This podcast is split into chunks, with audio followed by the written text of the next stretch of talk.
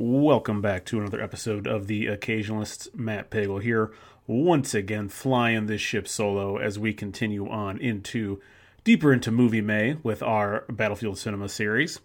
Uh, this time we are going to do a little battlefield breakdown as we look at nine different battles from movies. Um, obviously, this is movie May, but I threw in a, as a bonus. I threw in a couple of TV battles because they are cinema, they are cinematic and cinema worthy. Um, but we're going to break down these battles. Uh, in some cases, don't worry, we're not going to. This isn't going to be like a four-hour podcast going into the into uh, extreme detail. But um, I am going to go through, and uh, all these will have um, links in the in the show notes and everything else, uh, so you can um, so you can download these or you know watch along if you want, um, and you know you can kind of see what I'm seeing, or maybe you disagree with what I'm seeing. Um, but again, I picked nine different battle scenes that we're going to go through and break down. Uh, the original, this is a, a disintegration. Originally, we did a we did a scene from Peacemaker, where we kind of broke down the dialogue and the way the, the certain looks, the way it was cut, that kind of stuff. We're going to be doing kind of a very similar thing. Uh, maybe not in as much detail again, because I don't want this podcast to end up being like four hours long. Uh, so we'll get into quite as much detail, but I will get into a great bit of detail about certain things. So that'll be this uh, this version of disintegration, our battlefield breakdown. So uh, we'll start out with another lightning round question, another very easy one for you. Uh, what is your favorite battle sequence? Very easy, very straightforward. Whatever the reason is, go ahead and leave it in the. If you're listening to this uh, on social media, if you're listening to this Instagram or whatever, uh, just go ahead and leave that in the uh, in the comments. And obviously, if you're listening to this podcast, uh, you can leave it uh, in our. You can leave. There's comment sections all over that you can leave uh, your answer to for that one. So again, what is your favorite battle sequence? What movie is it from? Maybe it's not from a movie. Maybe it's from a TV show.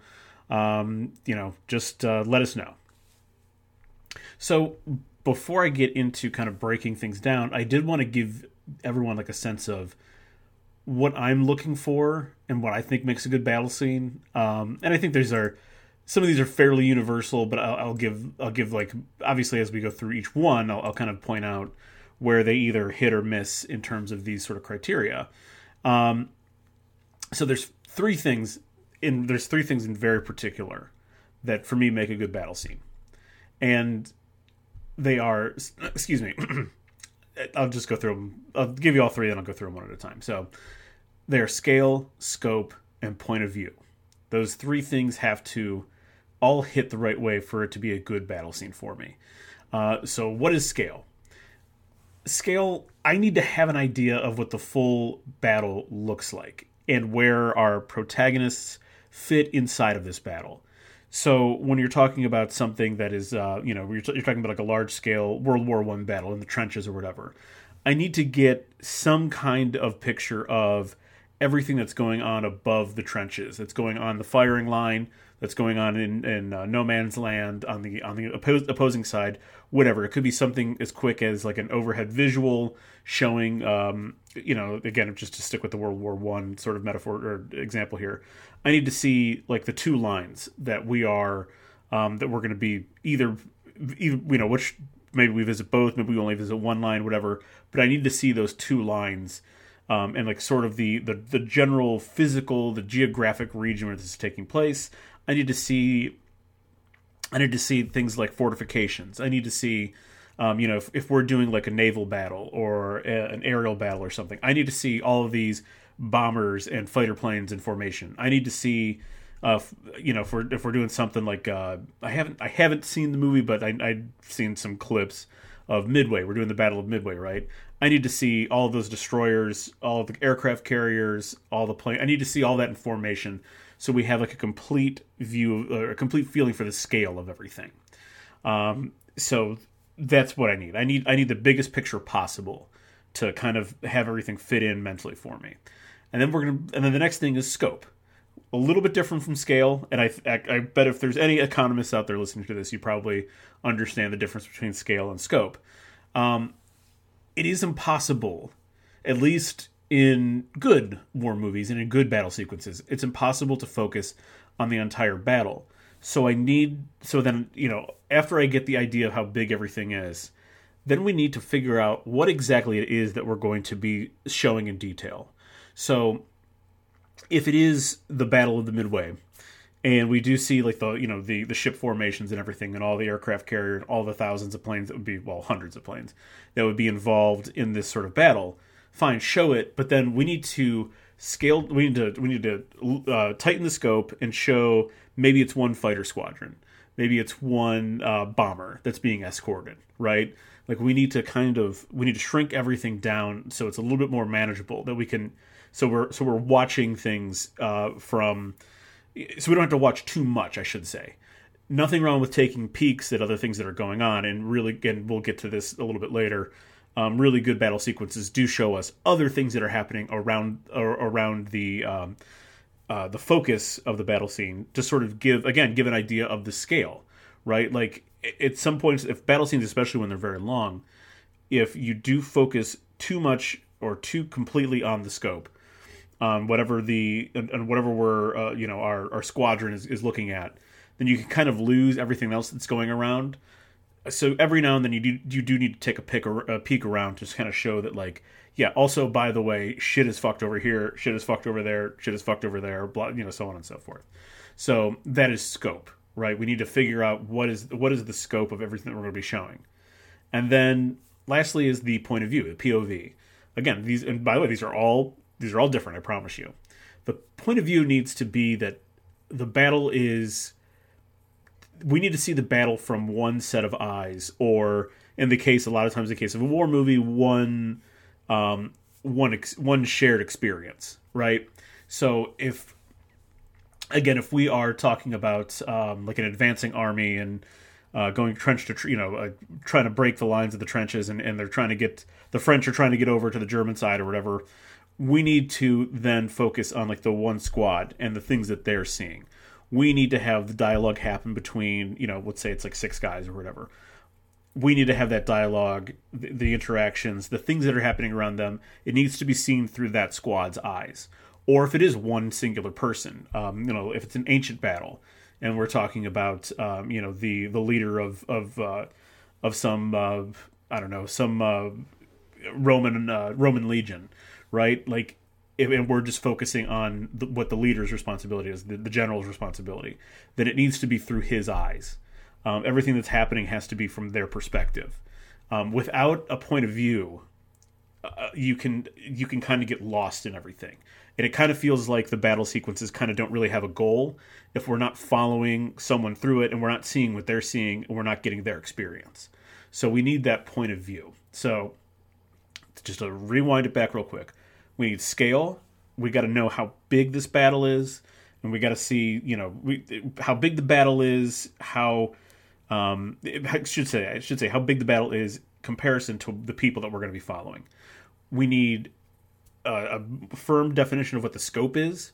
Um, so within that scale, what part of the battle are we seeing? Are, are we going to be seeing just this, you know, just one advancing, you know, one piece of this army advancing?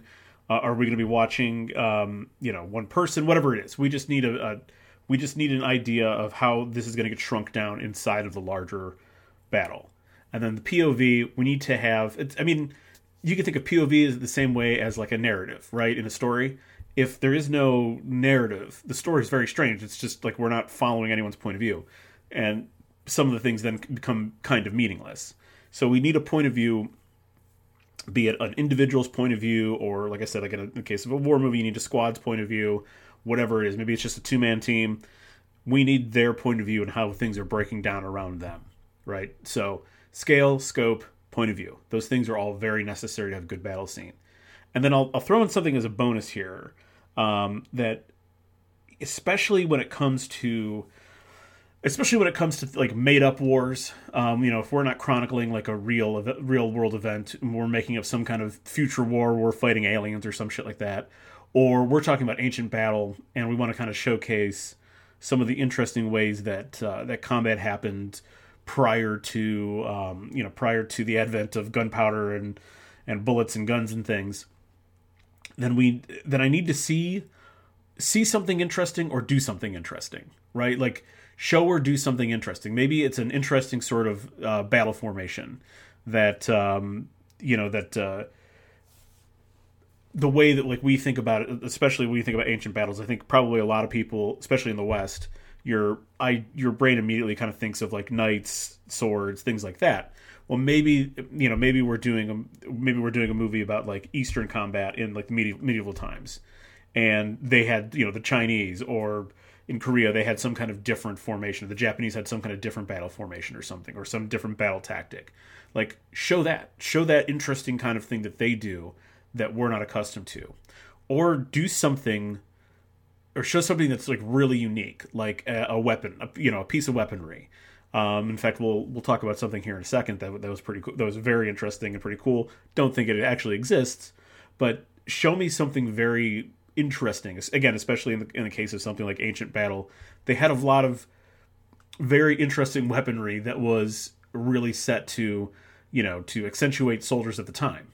Um, things like, and obviously like armor and stuff like that, but you know there were uh, you know things like the longbow were made uh, in response to armor right those were like the snipers of the day so stuff like that i, I want to see I, I, want you to show me something like that and again if we're talking about something like a future war make some just fucking bizarre weaponry that like does you know that it's you know like I, I don't I don't want to get too too far into this detail into details with this, but make unique weaponry that just does something visually interesting right? If you're just going to make up an enemy and you're going to make up a war, make up the weaponry. Who gives a shit? Just do something interesting.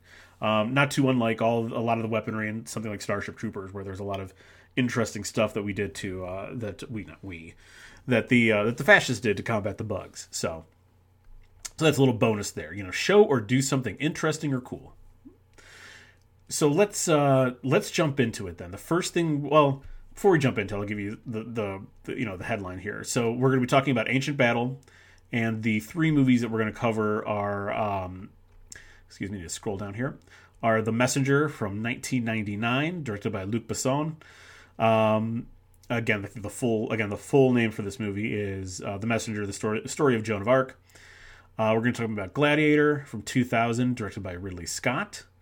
And then we're going to be talking about 300 from 2006, directed by Zack Snyder. All right, and then we're going to get into real life battles, and I kind of say that with quotes, and you'll see why. Uh, but real life battles, a bridge too far uh, from 1977, directed by Richard Attenborough, covering the Battle of Arnhem, uh, in, or I should say, covering Operation Market Garden, uh, in particular, the Battle of Arnhem. Um, and we're going to do Apocalypse Now from 1979, directed by Francis Ford Coppola, and that's why it gets the quote unquote real life, because um, that does not cover real life battle, but I'll explain why I'm including it anyway. And then, of course, we had to, we have to talk about it at least somewhat. Uh, Saving Private Ryan, 1998, directed by Steven Spielberg, um, and I will spoiler alert go ahead and just call that the, uh, the it's the granddaddy of of battle scenes of war scenes. I, I every every movie since then has strived to get something like this, and in various ways, some movies have been successful, and but mostly they've been unsuccessful to capture the same thing. And then uh, I have bonus battles here. These are just some that I like for various reasons, um, and you know, none of them are.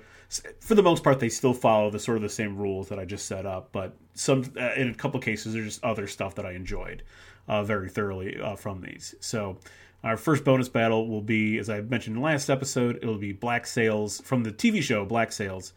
I believe it's the last episode of the first season. I think it's the season one finale, uh, where the uh, our intrepid pirates take on a Spanish man of war. Uh, and then our next bonus battle uh, from Game of Thrones had to do it. Battle of the Bastards. Um, one of the one of the best episodes, one of the best action episodes, I should say, uh, of the series for for certain. And then rounding it out with another movie, uh, Children of Men from 2006, directed by Alfonso Cuaron. Uh, one of the most unique, certainly one of the most unique battle sequences uh, in recent cinema history. So that's what we're going to be doing in this next segment. All right, so let's get into it. Uh, we'll start with our ancient battles, and we'll start with the messenger. Um, so I'm not, and just to be clear, I'm not going to go minute by minute, second by second to kind of give you the blow by blow of what's going on. I'm going to give you more of the overall feelings of the that I got from the from the scene and point out some specifics. Um, you know, point out some specifics, but again, it's not going to be a minute by minute breakdown. So, The Messenger from 1999, directed by Luc Besson. Um, it's I don't remember exactly what what this I can't remember. I should have I should have put this down in the notes and I didn't because I don't remember exactly which battle this is supposed to be that Joan of Arc and her um, and her loyalists were fighting um, against the well I guess they're all French. I was going to say against the French. They're all French. Um, but it's it's a raid. Um, it's towards I want to say it's towards the first third of the movie. Um, there's a, there's a couple other. I always conflate this because I haven't seen this whole movie in a while. I've just seen like the scenes. Um, I always conflate when this. I always conflate when this battle happens because it does. It ends with her getting shot with an arrow in the chest, and I always feel like that's towards the end of the movie. But I think this is actually at the beginning, uh, more towards the beginning. But anyway, it's this raid. It's her. It's her. Uh, it's her armies and and this raid on a fort, and the the general problem. This I, I wanted to start off with this movie because it kind of violates all of the things that I just kind of laid out that make a good battle scene, um, but it does hit some other things. So this raid is supposed to feel very big, but it doesn't. Um, you know, it's. I, I want to say I want to say historically this battle it wasn't like a huge huge battle, but we are talking about a few thousand people were involved in this raid on this fort, and it just I don't know if it's because it, it feels like the fort and the camps, everything looks too much like a set and not enough like something that exists in real life. Like I know that like in some cases, um, you know, if you were shooting like a period piece that involved like a castle or a fort or something, as long as you weren't, as long as they're not like the production isn't damaging it or you know doing stunts on it and stuff, you can film like you you can film on it and do whatever on it. Um, a lot of, but you know, like the the English kind of frown upon you like firing things at at their you know thousand year old castles basically. So, and same with the French. I'm sure they they don't like that as well either. Um, but just for some reason, it for some reason, and maybe it's just this movie is now what 24 years old. Maybe it's just the age of this movie. Maybe this looked better in 1999. I I don't recall it looking better. I always recall it kind of. It just feels like it's very obviously a set, and it doesn't feel like it's a real thing that these soldiers are fighting on and trying to evade invade. Like there's a as we open, like we have Joan of Arc rallying, uh, played by Milla Jovovich. Um, we have her rallying the troops to kind of attack this this fort, and as they're attacking, it again it just feels like it. Even though there's like a thousand people on their side or whatever, it just feels like it's smaller than that. And then when they are like trying to, um, you know, they have like their siege tower, well, not siege tower, siege ladders, um, and they're trying to scale this wall, it does it just feels like it's a wall that they built and not the wall of a fort, if that makes sense. Um, so it just it just kind of feels. I don't, I don't want I don't want to call it cheap. It just feels like it's a little bit incomplete, and it feels like it, it feels like in the like Luc Besson is a very competent action thriller director, um, but it just doesn't feel like this is his forte. Because I feel like if this was in the hands of of as we'll talk about in the next in our next selection here, with Gladiator. If this was in the hands of someone like Ridley Scott, I feel like the attention to that sort of I'm not even to call it a detail. The attention to something that important wouldn't have been skipped. Um, and I don't know if it was skipped necessarily, but you can see it like when they're when they're scaling that wall, it just doesn't seem like it's a real thing. So, uh, so it kind of misses there for me. But we're also trying to show the whole of Joan's forces hitting the hitting the fort and the wall all at once. And this feels like again, this is a problem of scale and scope. We have this battle has zero scope. We're just kind of showing all kinds of stuff that's happening, and there's a lot of sort of side long shots that show her entire army trying to get up this wall. And we're we're seeing too much. Um, we're seeing too much in for in various ways. We're seeing too much because there's just like too much to focus on, so that makes it a little bit harder to see actually what's going on. But if you do focus on it, you you'll see extras that are just sort of nonsensically like waving their weapons around. Like they're just standing in a in a crowd yelling and waving their weapons. They're not really doing anything, trying to advance on the wall or whatever. And that's like a big problem when you are showing a whole lot of something. Um, you know, there's a, there's a lot that like you there's a lot you can't control when you have like several hundred people in frame at once. You can't control what is going on at the back end of, of that. Um, so it so again, it's too much in terms of like your eyes trying to follow it, and then when you do actually follow it and you do kind of focus on like just watch this scene and just see people in the background just kind of standing like on on the on the bridge uh, of, you know, over this moat, just kind of like waving an axe back and forth. They're not even moving, advancing, doing anything. Um, it's just it's too much. Like you you just can't do that. Um, it just doesn't look right. And similarly, because we don't because we kind of violate that scale and the scope, there's also like no one is really at the center of this scene. Like it starts it starts with Joan of Arc kind of rallying the troops and she gets her banner and she gives a speech and she kind of rides the men into battle and then she just stops and kind of lets all of these people that we for the most part other than a couple there's a couple like uh, Desmond Harrington's character is a name I can't remember off the top of my head and like Vincent Cassel's character um, you know we we see them but they are clearly sort of witnessing the battle from it shouldn't say even witnessing they're just sort of outside what's going on so no one is really at the center of the battle um, it's certainly not Joan of Arc. Um, we're just watching people that we're unaware of just get killed, basically, or fall off. Really, not even that many deaths. Uh, we're just seeing people just kind of get pushed back down into a pit, and then other people just kind of bang against a wall or try to climb up. Um, so we even when we do get some deaths, and which I'm going to get to the stuff I like, I promise. So even when we do see some deaths, it just doesn't feel very consequential. It's really not until the very end of the battle when Joan of Arc is actually shot at point blank range by an archer that the scene finally has like a clear point of view and it's a really it's, a really great final shot it's a great shot too I'll, I'll get to it here in a second but it, it does sort of to it does sort of to me sort of reduce it does sort of reduce the battle to something that almost feels more like it's from one of those like one of the better budget sort of um, Discovery Channel or Nat, you know National Geographic Channel documentaries about you know what they would basically if if this was on Nat Geo and it was about Joan of Arc, I would say, wow, this is a really well this is a really well done um, documentary series. But because this was like a big budget movie, it just doesn't feel it just doesn't meet that sort of criteria that I want. Um, so it just it fails on multiple levels. Um, and like I said, I think Luc Besson has done a lot of a lot of movies that I really enjoy. Um, and he's definitely a case of trying to separate the art from the artist. If you're unaware, you can go look up a lot of the creepy stuff around Luc Besson. But he's a very competent action director, um, but it's very clear that, that, this isn't his type of action. Um, it's just not his forte, not something that like. And I, I feel very convinced. I feel very sure that he has never done anything like this uh, since you know since he did the Messenger. So, just not his not his style, not his jam, basically. Now there were some things I liked. So even though we didn't really hit the first three things, we did get some bonus stuff.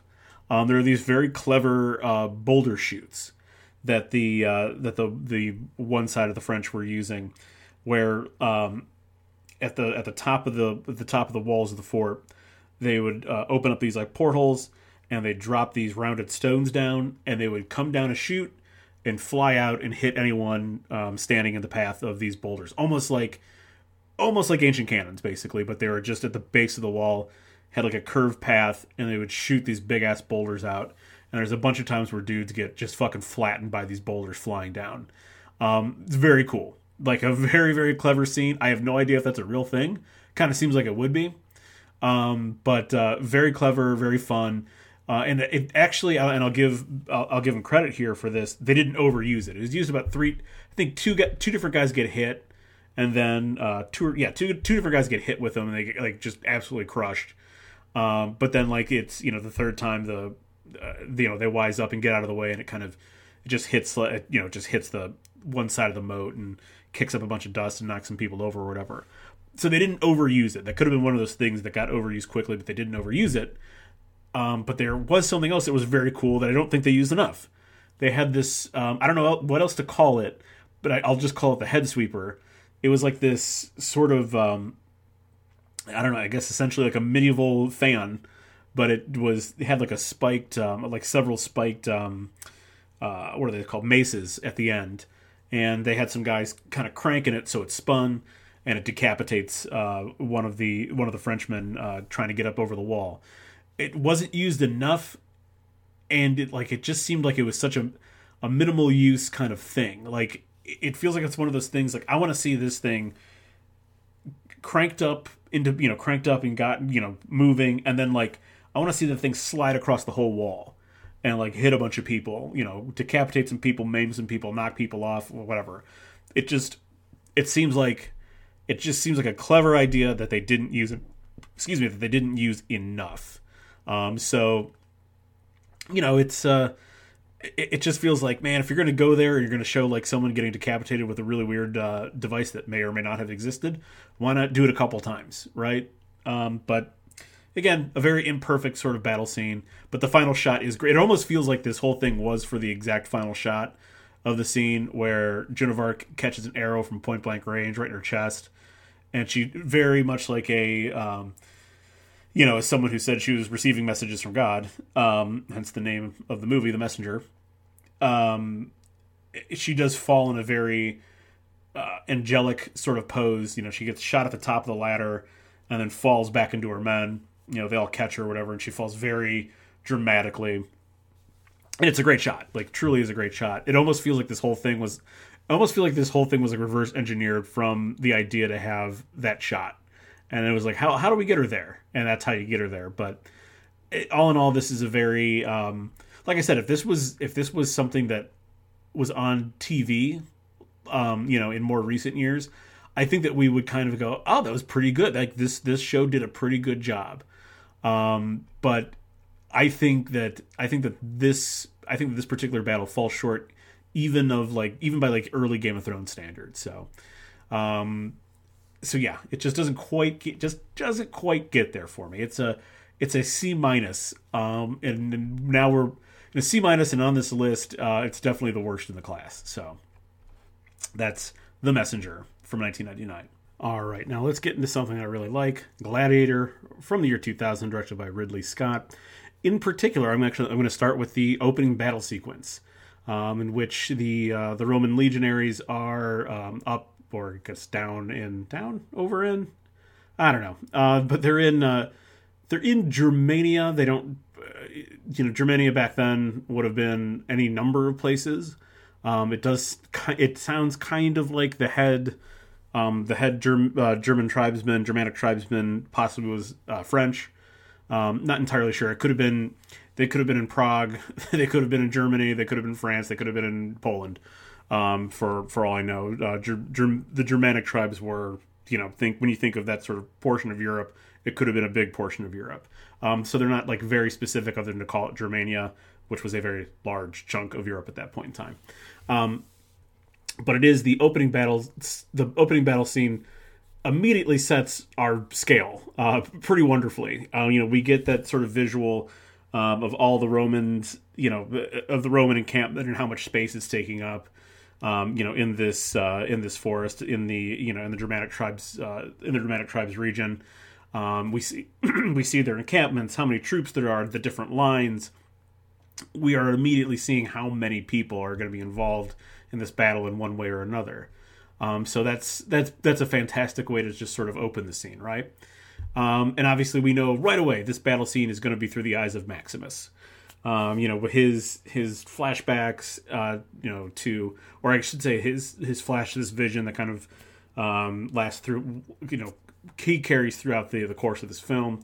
So we know right away it's through the eyes of Maximus. He gets to give the speeches and everything else and we know that he's obviously you know he is the general of this uh, of this particular portion of the Roman legions. So right away, I guess we we we get um, we know whose point of view this is all happening through, um, and obviously there's some necessary, like I said before, there's some necessary peeks outside of the point of view to kind of, to get again sort of remind us of the scale of everything that's going on. So we do get um, some you know some uh, sort of bird's eye view shots of everything going down, which are awesome to see all the you know the flaming arrows and the fire pots and everything else going into the tree line. It's pretty cool. Um, and you know, and we also you know we also see it briefly from the point of view of Marcus Aurelius, which kind of gives us sort of another sort of idea that um, one of those visual storytelling things where we get the idea that like Marcus Aurelius is in line in the same excuse me in line with Maximus's thinking and like I apologize there had a had a rough cough but uh, we're seeing it through the eyes briefly uh, of Marcus Aurelius. He's kind of taking in the sort of the the spectacle of everything that's going on, and we also kind of know that he is in fact uh, completely in alignment with Maximus by sort of um, making his the second POV, um, albeit brief. um, and then which is obviously confirmed later when they have their conversation uh, in their in their encampment. Um, but anyway, this scene does a really great job. It stays as big as possible while still shrinking the battle down so we can see how Maximus is winning his part of the battle. You know, we obviously get to see the um, the different lines of the Roman legionaries. Um, you know, we have the firing line with all the archers. Uh, we have the the frontline soldiers. Uh, you know, the, the the, the actual sword and shield guys they're going to go through. And then obviously we get the uh, Maximus is part of the uh, the cavalry. You know, that's what he's leading and so we get these sort of um, we shrink it down but keep it i know i'm being repetitive but we shrink it down but we keep it big right like we get to the to the the sort of a really good midpoint where we can see that there's a lot of people involved in this but it doesn't feel too big and we can still focus on maximus's part in this battle as he uh, you know as he cuts through uh, germanic you know germanic uh, tribesmen after germanic tribesmen um, and i a bunch of things that I love about this scene. Uh, I love the accuracy on the Romans. Um, you know, their their banners, their uniforms, their weaponry, their tactics. All this stuff is very, very in line and very correct for uh, what what uh, the Roman Empire would have been doing at this point in time. Um, it's just it's just dead on. It's just very, very you know, it's something that would never slip the mind of Ridley Scott. Basically, is to make sure all of this stuff is as close to perfect as it can get obviously some of the tactics and stuff um, you know they break down a little bit when we want to do stuff that's a little bit more cinematic right? Like you wouldn't have as much freelancing and freestyling on the part of a general um, going right into the um, right into the teeth of the enemy necessarily um, unless it was unavoidable. But you know that doesn't make for good that doesn't make for a good film right? So we need to we you know again we need to break some things out of necessity right? But otherwise, the the accuracy uh, on the Romans is very top notch. I can't say much about the the Germanic tribesmen. Um, you know, again, they're not like specifying like, which tribe it's supposed to be, um, which people, you know, where where again specifically in Germania they're supposed to be. So it's hard to say anything about them, and so maybe that sort of characterization is a little bit thin, other than to say that they're just like sort of you know wild people from the woods. Um, but it's fine. I really love the way that this scene feels like it's continuously accelerating.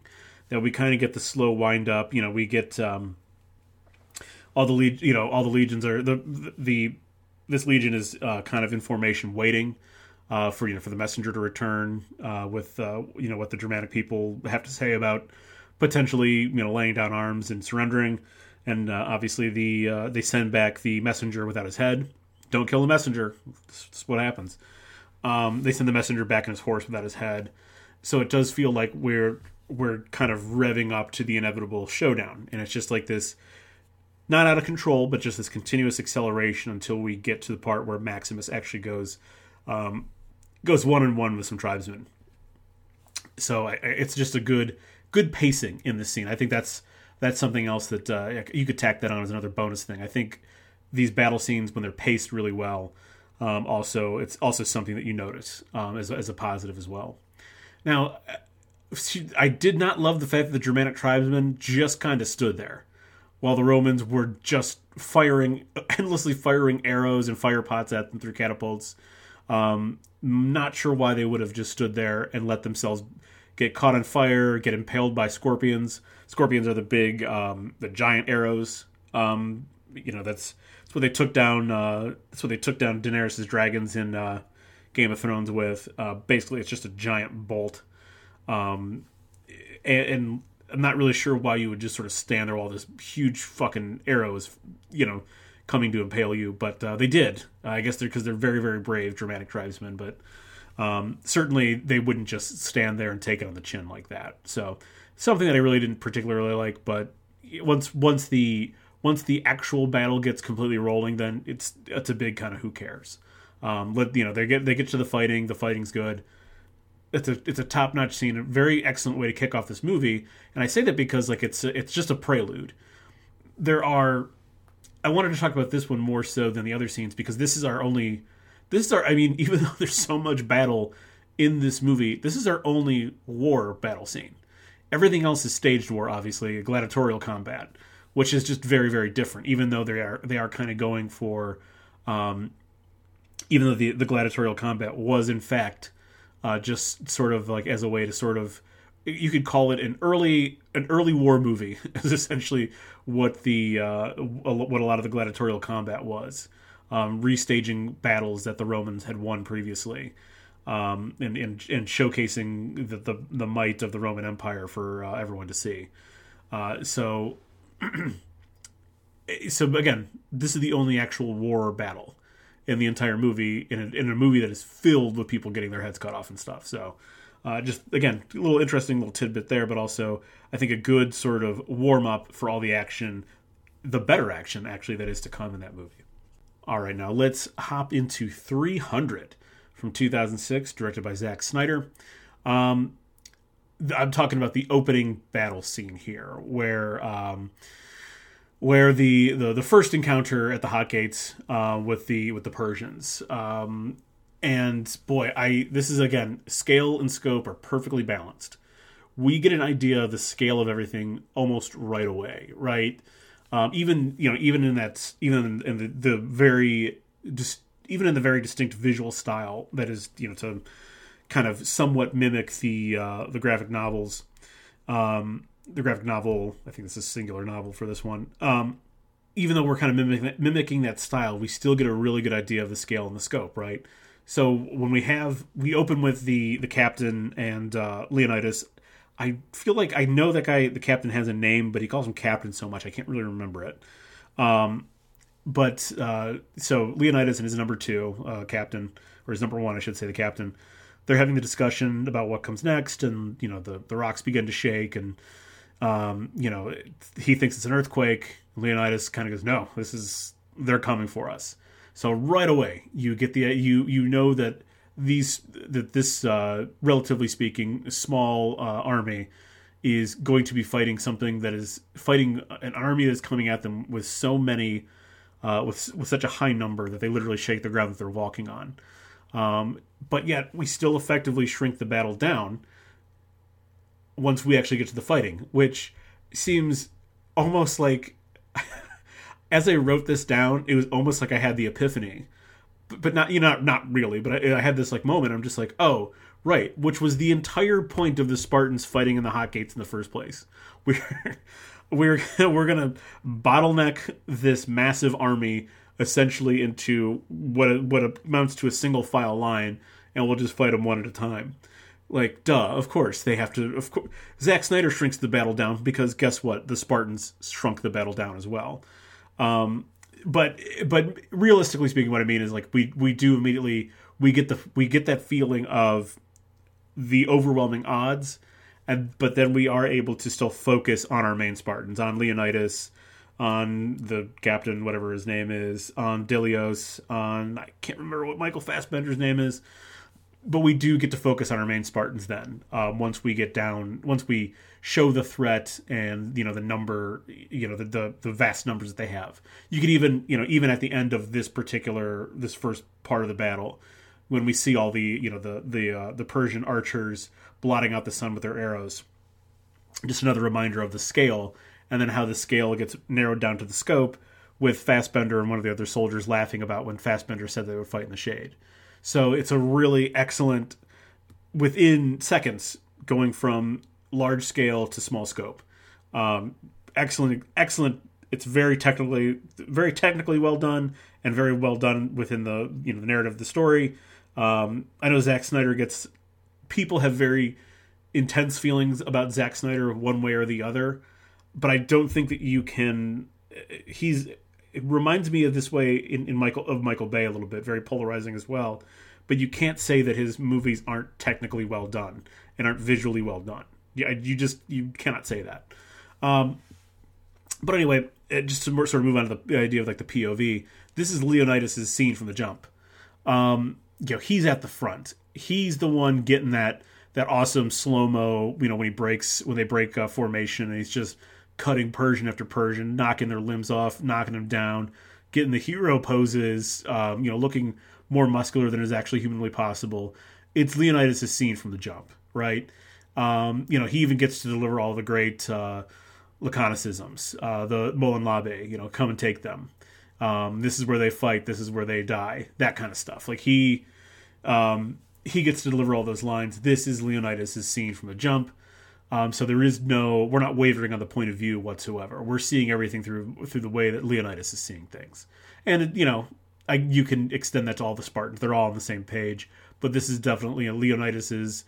This is Leonidas's battle, his war, his you know, it's and we obviously get this internalized a little bit um, with his story as like a boy or whatever. But this is Leonidas's scene from the jump for sure, and I here's what I really love about this. It, it's this is one of those things um, you know, when it comes to movies and TV, any visual media, show don't tell.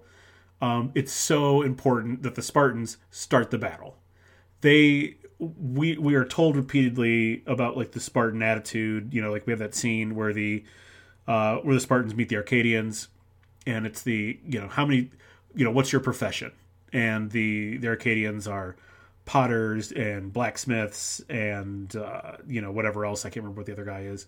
Um, and what are the Spartans? They're soldiers, right? And it's so critical that they're the ones who essentially start this battle. When they, when the Persians give them sort of one last chance to put your weapons down, we don't have to fight.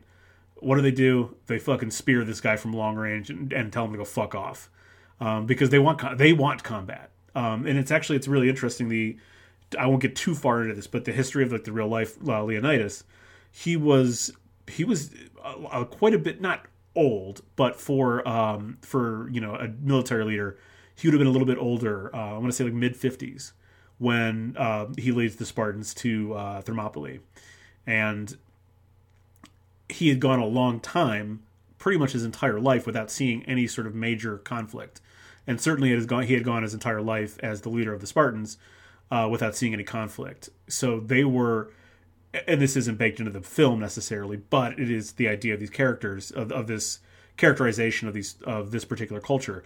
Good God, they want you to come fight them. They don't even if they even if there was sort of a surrender that might have been uh, very you know might have been very agreeable to them. They probably would still want to fight because they haven't fought in a long time. Um, so it's really important that they start the battle too. And I think I, I, I mentioned previously that there were you know there's some people that like dislike this movie and I 100% understand why. I, I if you don't like a movie, you don't like a movie, and I understand why this one can be a little bit polarizing sometimes. Um, you know, some of the, some people say some people have like issues with um, some of like the sort of the. It feels like a lot of this shit is like really out, out of left field, like the, you know the the magic stuff, the the creatures that they're fighting. But I I will say, sort of in defense, that keep in mind that we're hearing about essentially we are hearing about this from Dilios, the one eye, the guy who loses his eye, uh, in in the battle. Um, I can't remember the actor's name off the top of my head, but um, and Dilios is a storyteller. Like he, you know, in fact, that's why he gets sent back. He's like because Leonidas knows you have the gift of gab. You are so convincing with your words. I need you to go back and tell them about everything that happened here because you we need you to be the messenger to the Spartan Senate, who is who didn't approve the sending of troops because uh, you know they were on the take from the Persians or whatever, but um, who didn't approve the, the, sending of troops, and then obviously uh, Greece at large, which at that point you know Greece doesn't. I mean, Greece doesn't really become a country until much more modern times. Back then, it was very you know it was split up in different city states, so they weren't a united front against was a much larger force at that point in time so where I'm going with this, Dilios is telling a tall tale. This whole story about all the heroic things that the Spartans did, and obviously to some degree it is all true, but in Dilios is spreading. He is how should I say this? He is this this this tale of the 300 Spartans is propaganda to rally Sparta and the rest of Greece to fight Xerxes.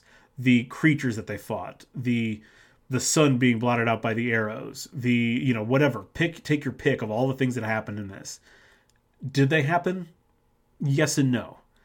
In Dilios's telling of the tale, they happened, um, but it is it is his version of propaganda to sort of get the get the nation, if you will, ready for war.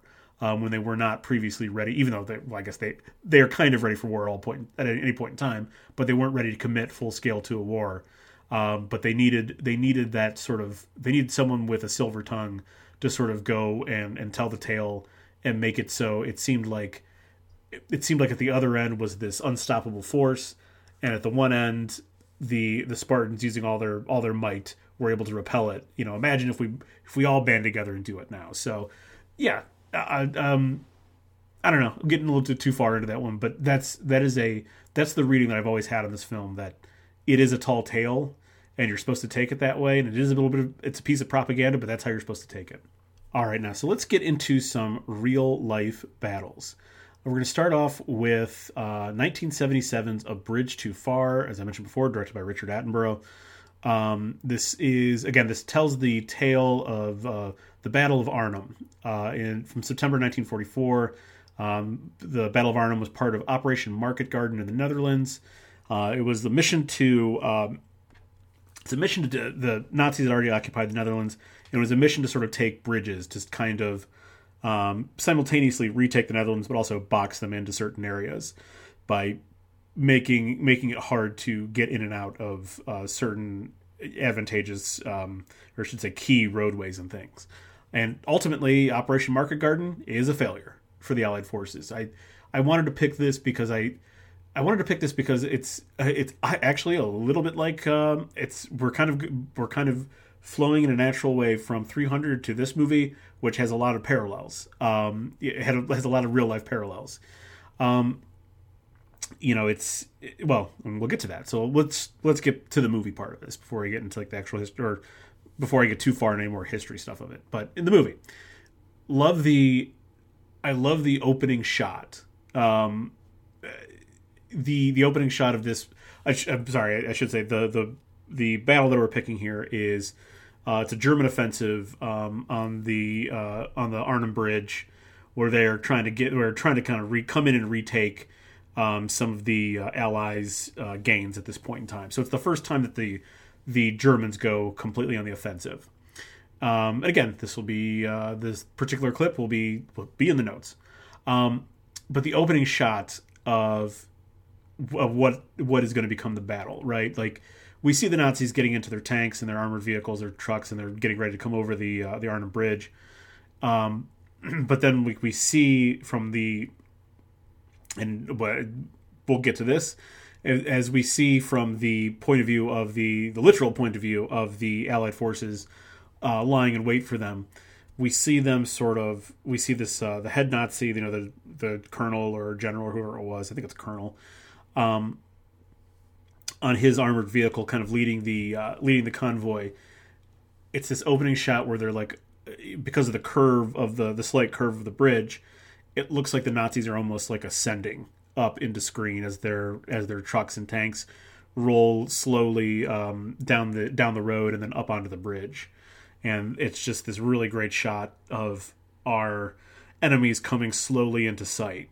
Um, and so that there is no there is no sort of messing around about the point of view. It's not told from one singular soldier's, like this, at least the scene is not told from one singular soldier's point of view, but it is we are all on the side of the Allies who are hiding along the you know along the sides of the bridge, hiding in buildings, uh, ready to pick off and basically just obliterate the uh, the Nazis as they come across Arn- come across the Arnhem Bridge.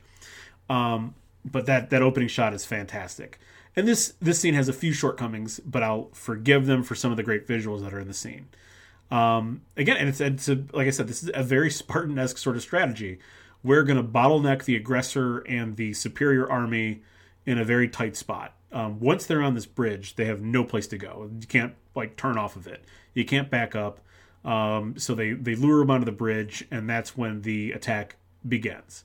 And it is tense, and it is loud, and it is fast.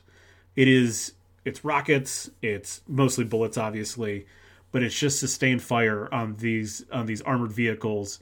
Um, just for I, you know the whole battles, the whole battle scene's probably about four minutes, uh, maybe a little bit less than that, and that's that does reflect the reality of like these skirmishes. They don't really last that long once you've taken out the once you have shot people enough, they don't get back up. And once you've blown enough vehicles up, they don't continue on. So these skirmishes don't last very long, but it was this very it's this very intense sort of because we are getting that slow start to it. And then once the shooting starts, it doesn't stop until this particular um, until this particular Nazi squad is completely obliterated. Um, they're just scattered all over this bridge, vehicles on fire. By today's standards, it's fairly bloodless. Um, I, I mean, uh, you see a couple allies get shot. Um, you, obviously, you see uh, many of the Nazis get shot or whatever, but you know, no one's body parts aren't flying off. No one's coming out of vehicles on fire. Um, there's not like guts lying all over the roadway. It's definitely a little bit bloodless by um, today's standards, and really even again, this is 1977. We're just a couple years away from some war movies that like st- really have some horrific uh, scenes in them in terms of in terms of the gore, you know, the gore content. And even prior to this, there there are war movies that were very very bloody comparatively. Um, but it's still it's still a really cool scene. It's really great. Um, again, like the intensity of it, the speed of it, it just feels it's just like a perfect length. Um, it's got great practical stunts, great stunt work, great great work on the the vehicles blowing up and crashing, um, and it's really a good. It's just one of those. It's just one of those sort of.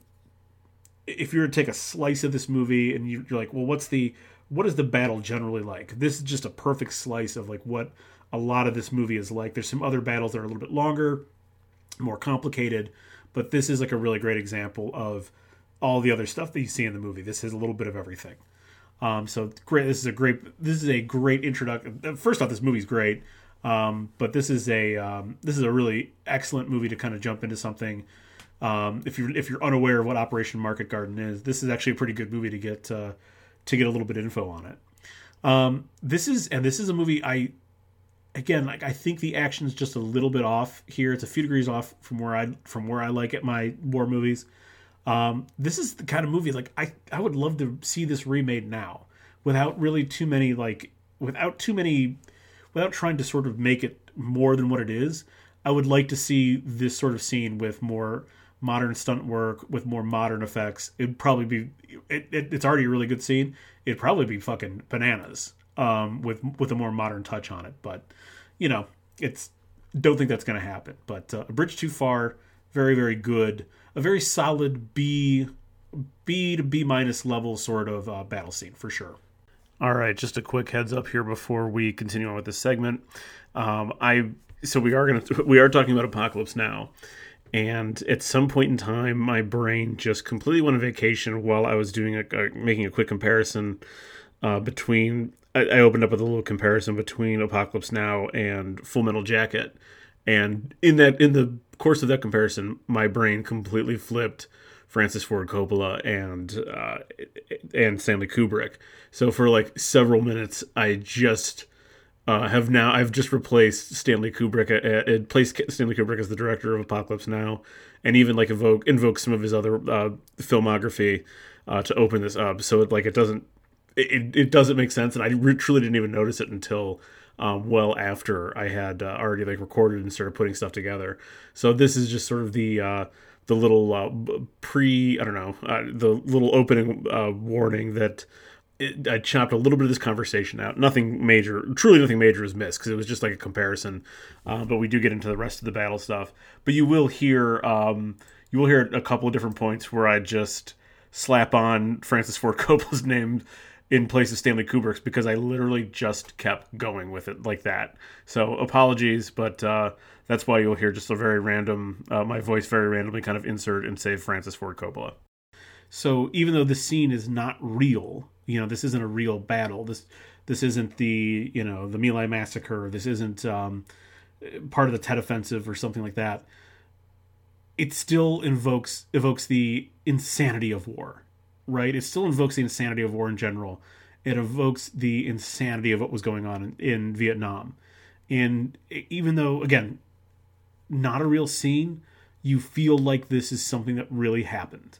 Um, just because of how well made this this particular scene is. And I probably should mention that I am talking about the I'm not sure why I just glossed over that, but I'm talking about the Ride of the Valkyries uh, sequence uh, with uh, Colonel Kilgore or Captain Captain Colonel whatever Kilgore, um, it, where we're attacking the uh, the VC uh, with with helicopters blaring Wagner.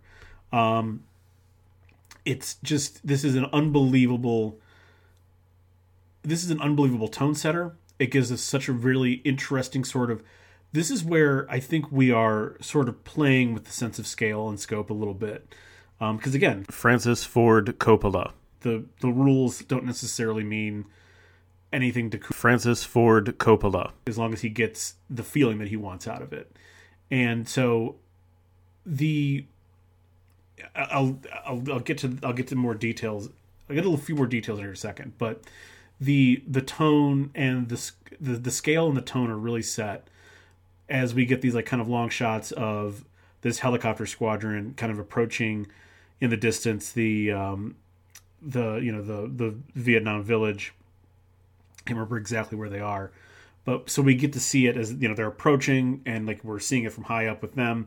So it gives you this idea of just like this you know how they're flying into this area, but then like we get this uh, switch point of view where um, the we're at the you know at the school where the children are lined up or whatever or outside playing, and then we don't see them at first, but we hear them because they're blasting Wagner over the speakers.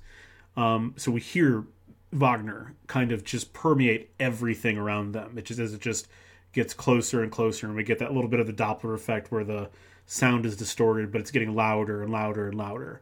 So it gives you the sense of scale that a kind of a skewed sense of scale that this enormous, almost mythical force is coming, even though it's just I don't know what, probably 10, 12 helicopters or whatever, something like that. I mean, you know, attack it only, um, like 10 or 12 like attack helicopters, whatever in formation, um, and a few and a few carrying, you know, a few uh, carrier helicopters as well, troop troop helicopters as well. But it does give us this sort of sense of everything being huge. But then we're really, really good for the most part at sticking with Kilgore and Willard um, in their helicopter, and everything is kind of that's that is our scope there, right? Like we get to peek out and see them see things getting blown up around them but that is that is sort of where we're staying for the most part is in that particular helicopter but because of that we have a very unmistakable or, or excuse me i skipped over a, a thought here real quick because um, I, I kind of mentioned the tone and everything but this so the scale and the tone and everything i forgot to mention that with the tone this is just such a great this is such a great tone setting scene because we get to see just how surreal this version of Vietnam is, how dehumanized every single person, really at this point, except for Willard, um, is. And Willard is on his way to becoming dehumanized, um, well on his way, but he still has you know pieces of pieces of him left uh, before uh, obviously before he gets to Kurtz. Um, but it this sets such a such a tone for the surreal nature of the movie how dehumanized we are by war and that tone just increases just notch by notch as this movie continues on um, as willard goes farther and farther upriver upriver he very symbolically is also going farther and farther into madness um, so it's such a good tone setter that like hey you think this shit's crazy just wait until you keep going upriver um, but uh, anyway this has a very unmistakable point of view. This is all through Kilgore's eyes. We are fully seeing the scene from his eyes, but we are also fully experiencing the scene from his head. We are in his brain. How are we in his, how do we know that we're in his brain?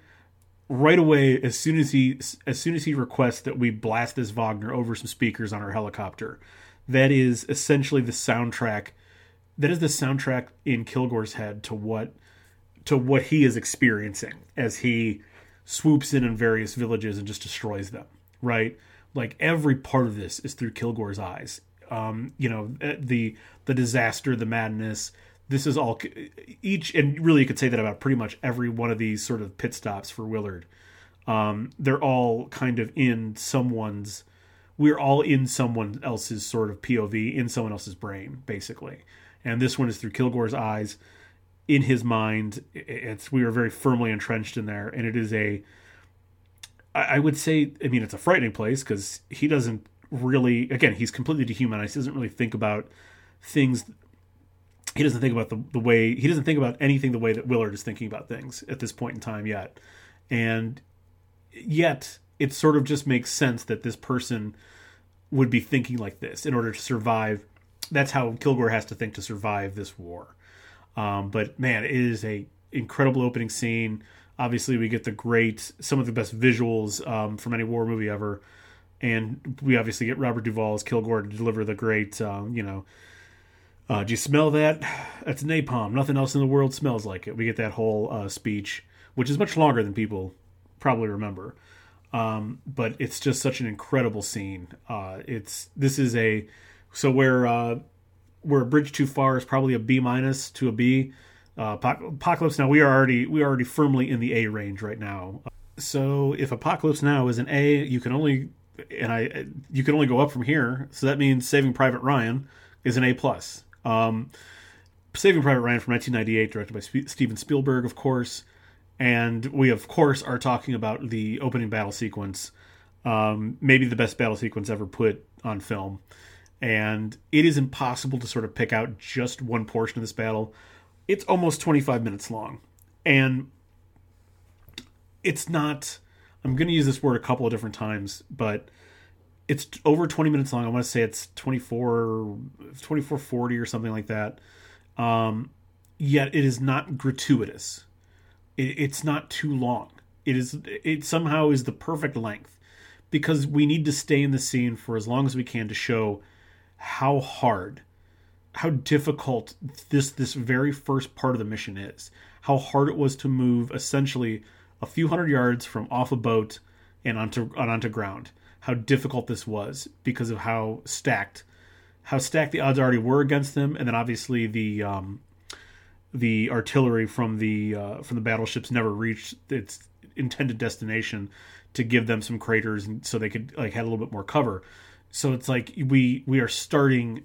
The movie starts from a place where the odds are already extraordinarily long and because these odds are long, we have to see we have to show how painstaking it is for our soldiers to move through, um, you know, this extraordinarily dangerous uh, battlefield. Uh, you know, it's the length. It's one of those weird things where like the length, because it is so long, it makes every second feel dangerous because it just feels like you you are in this scene for a long time, but it just it feels like oh my god, when is this ever going to end for them and for us, for the viewer? When is it going to end and we get to you know in every war movie you you have a scene you have a sequence you have your battle sequence then you have time to catch your breath. And it feels like because this scene is so long when are we going to be able to catch our breath? You know and like you can't. They can't. There is no catching your breath. You either you either you either stay with it or you know in, in their case they either stay with it or they die. Um, and we have to stick with it along with them. We, we have to we have to, to wait to take a breath for a long time. So in terms of like the scale and the scope and the POV, Spielberg does such a great job of right off the rip showing us the beach, the landing craft, like especially like you know obviously after we get past the the opening cemetery scene, um, you know we see the um, we see the beach, we see the uh, those I can't remember those like jack shaped uh, blockades that you know to keep ships and things from uh, from landing. Um, we see all we see that we see the all the the line of the landing ships coming towards uh, the green sector of Omaha Beach, and it's just like immediately like we Spielberg is showing us the size and scale of this battlefield where all of these people are going to fucking die just like without you know even before a single shot is fired on film just by what he's showing us the the boatfuls of people, especially the ones, you know, obviously we're we're sticking with Captain Miller. Captain Miller, that's our POV, obviously, but we're sticking with Captain Miller and his landing craft. But you know, he looks over either side, and you see multiple, you know, a couple dozen on either side of him, and it's just like they're not showing those people for a reason because they're meat. They are dead. They are done. And so everything before a sh- single shot is even fired is just the signal that like there are going to be a lot of dead people here in just a few minutes, um, which gives you a great, great sort of understanding of the scale of things. Um, and then obviously the scope we get we get it right away as we um, right before uh, people start getting mowed down. We are back in the ships. We're back in the landing craft, um, and that is our that is our our visual signal that like this is how we're going to be following this. We're going to follow these people out of this, and then we're going to be following them up the beach to their ultimate destination. And as I said before, we're following uh, Tom Hanks's uh, Captain Miller is our POV. By the way, extra kudos to hold the gunfire as long as they possibly could. So like even though and especially even though years later now, 25 years later, Um, you know, people who hasn't seen Saving Private Ryan, or at least is familiar with this scene. Um, even now, you still get sort of like breathless waiting. It just feels like it, it's really not that long, but it feels like it's such a long time for everything to start. And we get, oh man, it's just so great. Um, you get that sort of, you know, the the the guy uh, piloting the boat gives like the thirty second warning or whatever.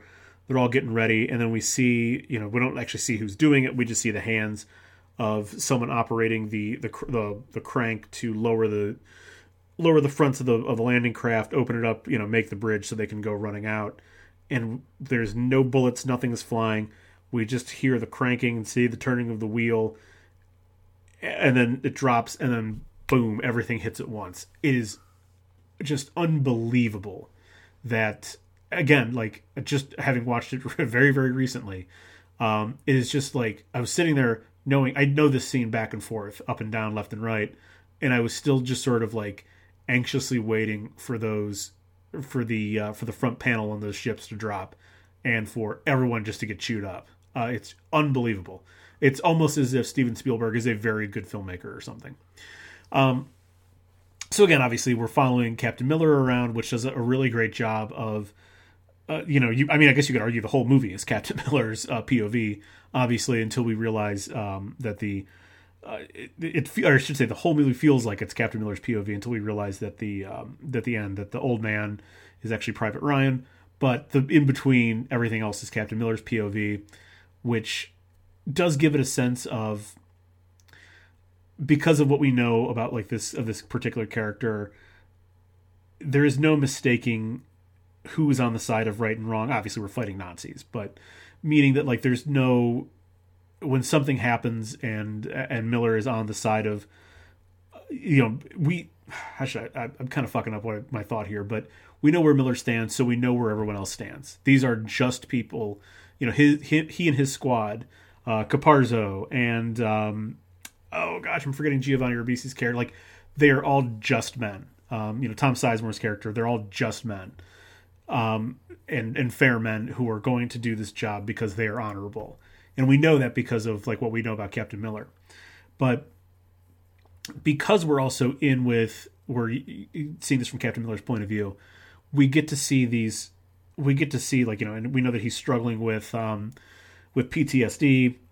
So we get that sort of like little tick to it. You know, that's like when we get the the when he first makes landing on the beach and uh, he's just sort of kind of slow motion lost in the chaos looking around at everything else, it does sort of afford us those moments. That's how that is the device that excuse me, that's the device that we're going to see everything else, you know, around us to, to remind us of the scale of things.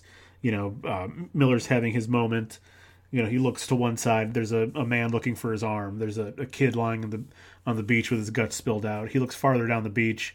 There are landing craft and, and all the soldiers completely engulfed in flames. So like, no, it doesn't really matter which way he looks something terrible is happening to give us a reminder of the scale that they are again they are a small excuse me a very small part of this war but like eh, the odds are the odds are so stacked against them they're a very small part of this war but a very important part of this war and that's just how the how steven spielberg is reminding us of all this right now like i said you don't really you don't get a chance to breathe for almost a half hour into this movie um, until they've captured this this um, this sector so uh, it's just it's just an intense study in how to in how to prolong something without making it again feel gratuitous.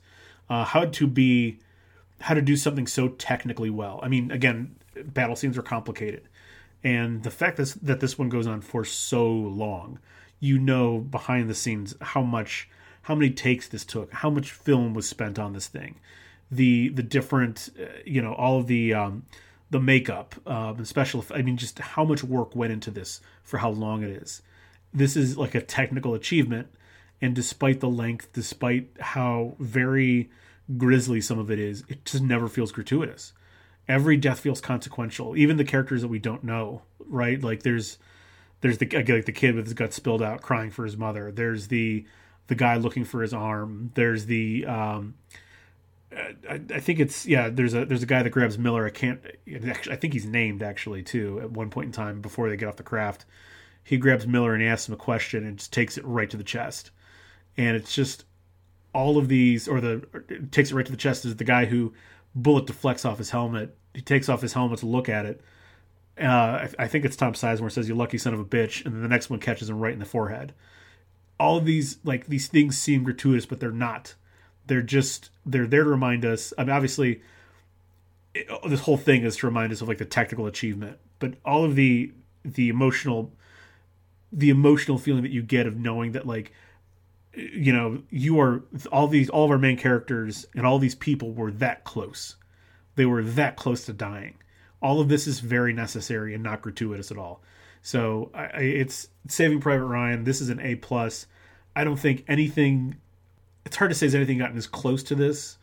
Um i, I mean i would say obviously no but I, I don't think a lot of movies since this have ever really tried to pull off the same thing. So you know, and it's probably the smarter way to go about it. I know there've been big battle sequences and stuff, and in the in the era where everything is CGI, we've done it more and more. But man, there's just nothing. Spielberg hired like 40 different stunt actors that were amputees um, for the people that were losing limbs and stuff in this in this battle sequence. That's something that just would not happen today. We would just CGI limbs coming off and we would see, we would CGI that kind, you know everything else, the flames, the blood, everything else would be just added in post basically. Um, so no one's attempted it, and I don't think anyone would attempt anything like this. Um, in terms of the in terms of making this a a in terms of using practical effects to get the same thing, I don't think anyone would attempt it. So this is this is our A plus scene, and there is nothing truly there is nothing like this at all. All right, to wrap up here, we'll get to our bonus battles. Uh, we'll start with our TV shows here first. Um, I'll start with Black Sails, the the season one finale um, where in our our pirates uh, from the Walrus and uh, and another ship, the the Ranger, uh, encounter and try to take down a vastly superior Spanish man of war, uh, Spanish war galleon. Um, basically, like the difference, just to sort of give you like a kind of an understanding of the difference, like a pirate ship, you know, they had cannons and things like that. Oh, excuse me, they had cannons and things like that, but they were they're not naval warships. But what they were trying to do, they're smaller, they're faster, they have enough weaponry to sort of make life difficult for, um, you know, for boats that are moving, um, moving valuable goods and things. Right? Pirates aren't taking on battleships in war because they would always lose. Um, so like the difference would be, the difference would be like a, imagine the pirate ship is a, um, uh, you know some kind of armored vehicle like an MRAP uh, or something that has some has some weaponry, has some armor and protection, and the Spanish man of war is a nuclear weapon. um, uh, comparatively, um, it is it is big, it is mean, and it just does not give a fuck. So this uh, this final scene here is between two pirate ships and the Spanish man of war, and we get this great. I love this. This is a battle scene with a ticking clock. Um, I won't get into the, the exact story details, but we have uh, John Silver. Yes, that John Silver, Long John Silver. Um, this is this show is a combination of real people and fake people. Um, Long John Silver being one of those fake people. Um, kind of forces the crew of the Walrus to take on like they were originally just going to cut and run um, from the Spanish, but uh, he fires a cannon shot that misses but catches the attention of the Spanish so we are now, it's basically it's do or die. You either get the cannons ready and start firing at them or you're done. And we get this ticking clock because the Spanish, so in addition to guns on the side, to cannons on the side, ships also had them in the front and rear, just not as many, obviously, you don't have as much space. So we, once their, their shot misses, the Spanish return a volley from behind, and then the ship starts to slowly turn. Takes a long time to turn those ships around. Um, so that's our ticking clock the the walrus and the ranger, the ship on the other side of the of the Spanish ship, if I'm painting this picture correctly, they have until this Spanish man of war comes about or turns its side and points all its guns at them. And it is a great it is a great race to inevitability, right?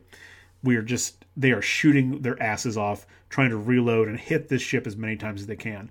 This ship is three times their size, very heavily um, you know the the sides are significantly stronger than their sides, um, obvi- and obviously they're completely outgunned.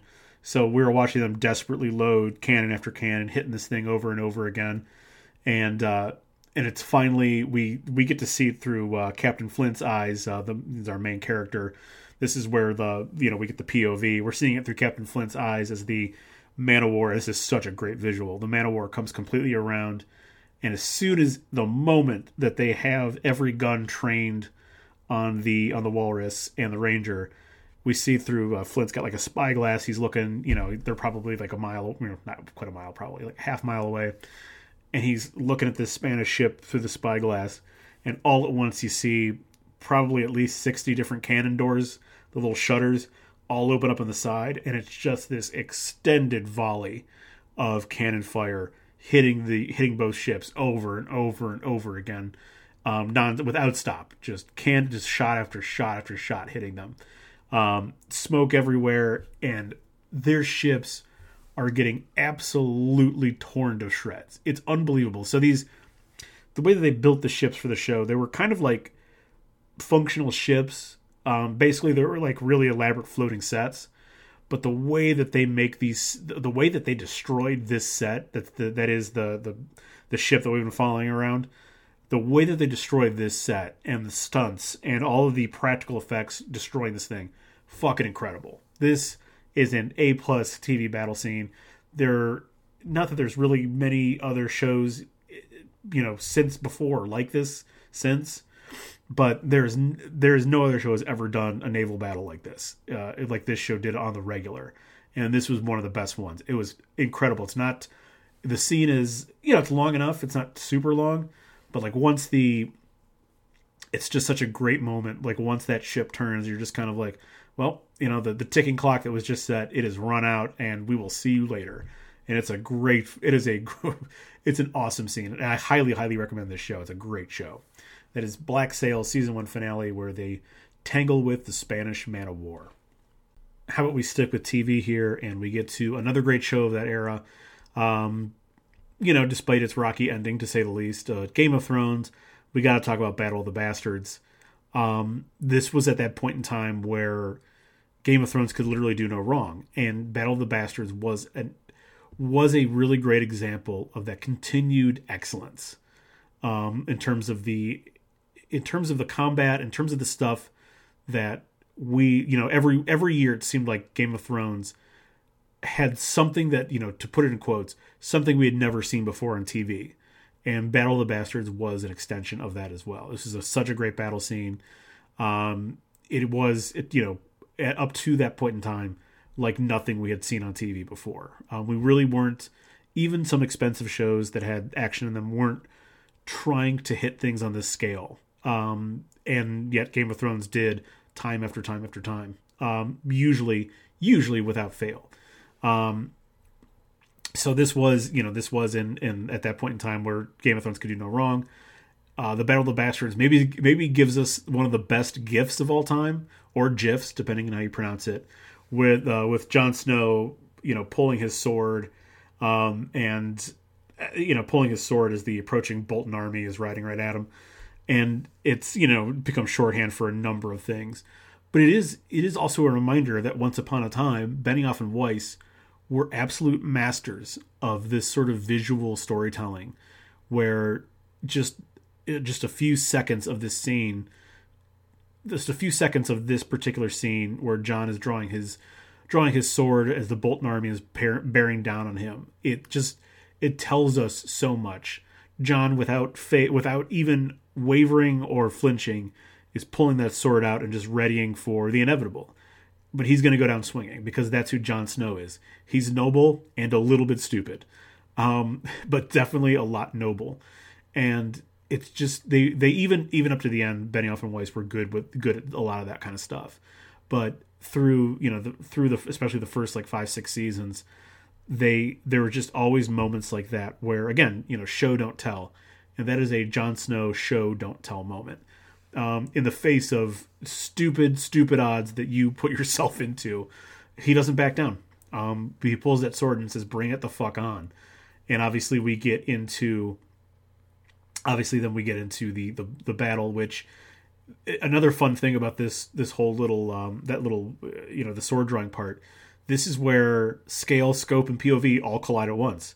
We are in jon's we're in jon's pov and we can just see the absolute insanity of him standing there with literally hundreds of cavalry coming at him and behind that hundreds of cavalry thousands more soldiers thousands of archers. It is just like it's like almost like he's standing there at the foot of a tidal wave right? Like you know just like sort out like what are you going to do to that like what do you what is the end game here so we get that sort of scale and then it gets immediately shrunk back down to the scope that we're going to follow Jon Snow and obviously uh, uh, Tormund and some of our other wildlings. I want to say uh, I want to say Half Hand is there as well, and then it gets scaled back down so we can follow our main troop of soldiers through this battle, which is just it's awesome. It's such a good battle.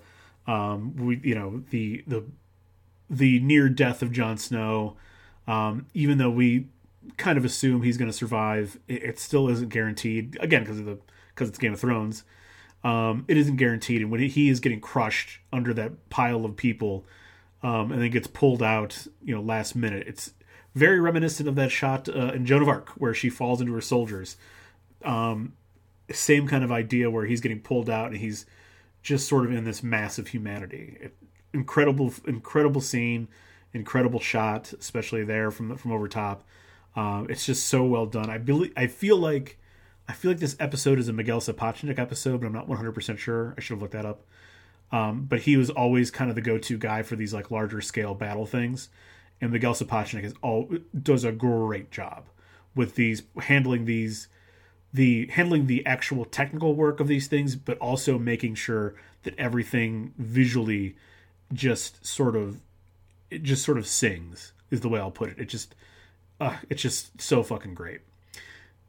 So one of the one of the interesting things uh, in terms of like this is a very bonus show, you know, this is a very bonus show me something interesting, and this is um this is uh, so like the big pile of bodies that Jon Snow almost gets crushed under, and actually they get surrounded by. This would have been an actual strategy, an actual battle, ancient battle strategy, um, was to essentially use the mounting dead as a wall. You're to either like, generally speaking, you want to trap someone with that wall, or I guess you could use it to sort of shield yourself. Not like you're picking up bodies and like placing them, but you want to drive, um, you want to drive your opponent to an area, and then sort of literally use their dead or incapacitated, injured bodies as sort of shielding um, to force to force the rest of that army into a certain position. So it's, it's an actual strategy. Um, the where it kind of gets again, this is one of those things that they this is for cinematic and TV purposes that they're kind of doing it the way they did it because it's very unlikely this would have happened in a massive open field. There's nothing for you to initially to have driven that enemy towards to sort of create that kind of um, that kind of situation. So when it, when you have a big open field, you're unlikely to have it. You need somewhere like like Thermopylae. You need something that are that kind of already exists as like a natural sort of barrier, and then you're going to drive people into it to create like an extension of it. Um, or like you know maybe you want to like you need like a river, right? To, like you don't want to like run your armored soldiers into a river, so they'll avoid that. So you would use that as like a boundary uh, to sort of then kind of try to kill people there and create create a body pile essentially to then begin begin um, using that to sort of wedge and drive your opponent apart. Um, so it's a real thing. It's just the way that they kind of showed it, just unlikely to happen. But I did love how we go from this huge battle down to uh, Jon and uh, Jon and Ramsay essentially fighting hand to hand. You know, as the as the one thing that they've always gotten right in Game of Thrones, they always got right in Game of Thrones was the way the the physical toll of battle, the way it like it looked like man, it looks like it's hard to swing a sword because it is, but also like the just how like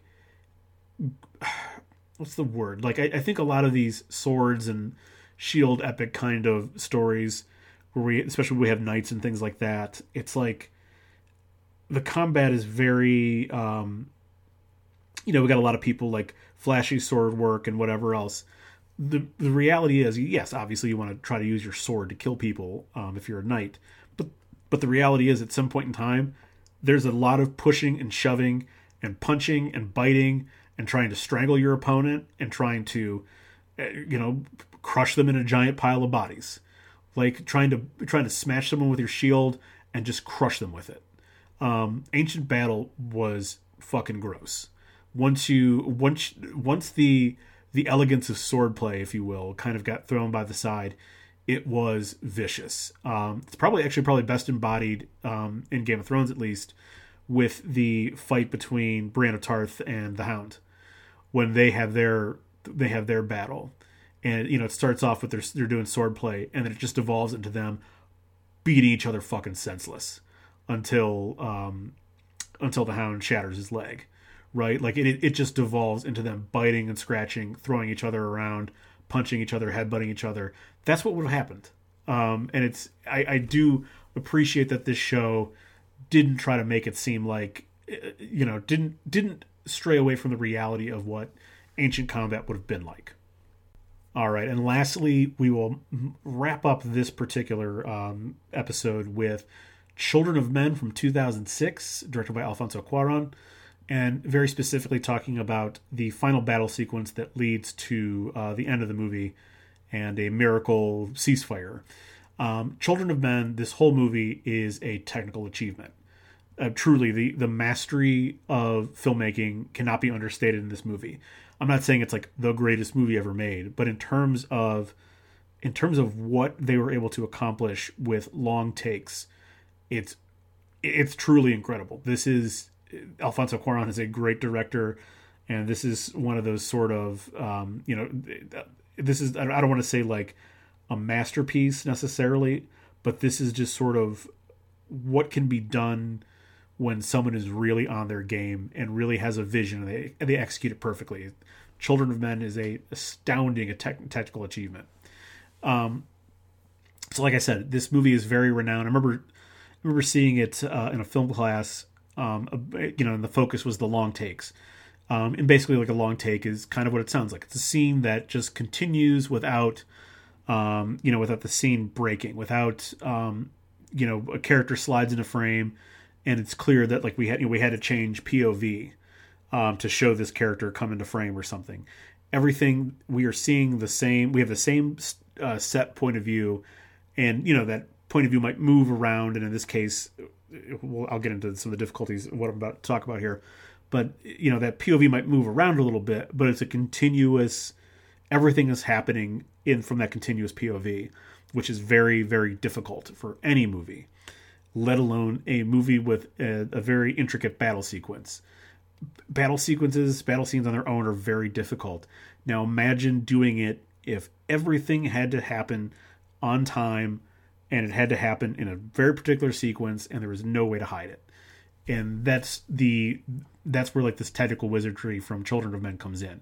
There is a this exponentially difficult thing to pull off.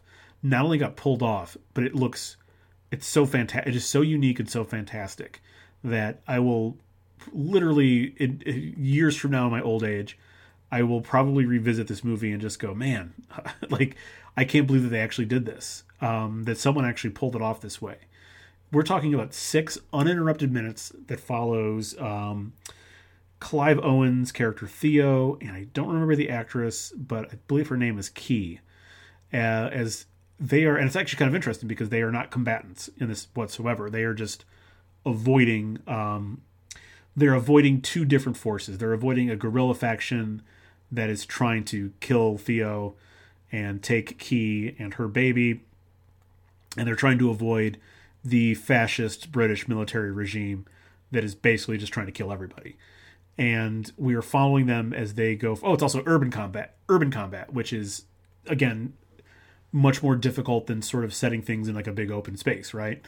Um, and I'll get to, to I'll get to that part there here in a second. But six un- uninterrupted minutes as we follow Theo and, Kay, and Kee moving through this uh, war. Ter- uh, God, I'm pretty sure they're they are in Britain, and it starts in Britain. I'm pretty sure they are still in uh, they're still in Britain at this point in time. It's like a hyper dystopian future. Um, I don't remember if they're in London or I think they're in a smaller city, but any point doesn't really matter.